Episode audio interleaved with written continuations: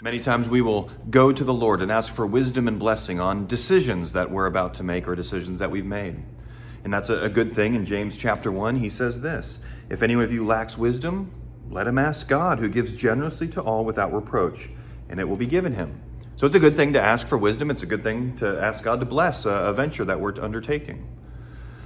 But what's really important is that we actually ask God before we get into the situation, before we make the decision, even before we, in our hearts and minds, have already made the decision. You know what I'm talking about. It's when there's something that you want to do and you really want to do it. So you've actually already made the decision that you're going to do it in your heart or mind. And now you're asking God to bless it and, and give you wisdom on what to do, but you've already made the decision.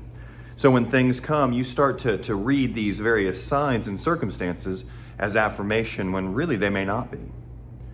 We need to be a people who asks God for wisdom before we make the decision.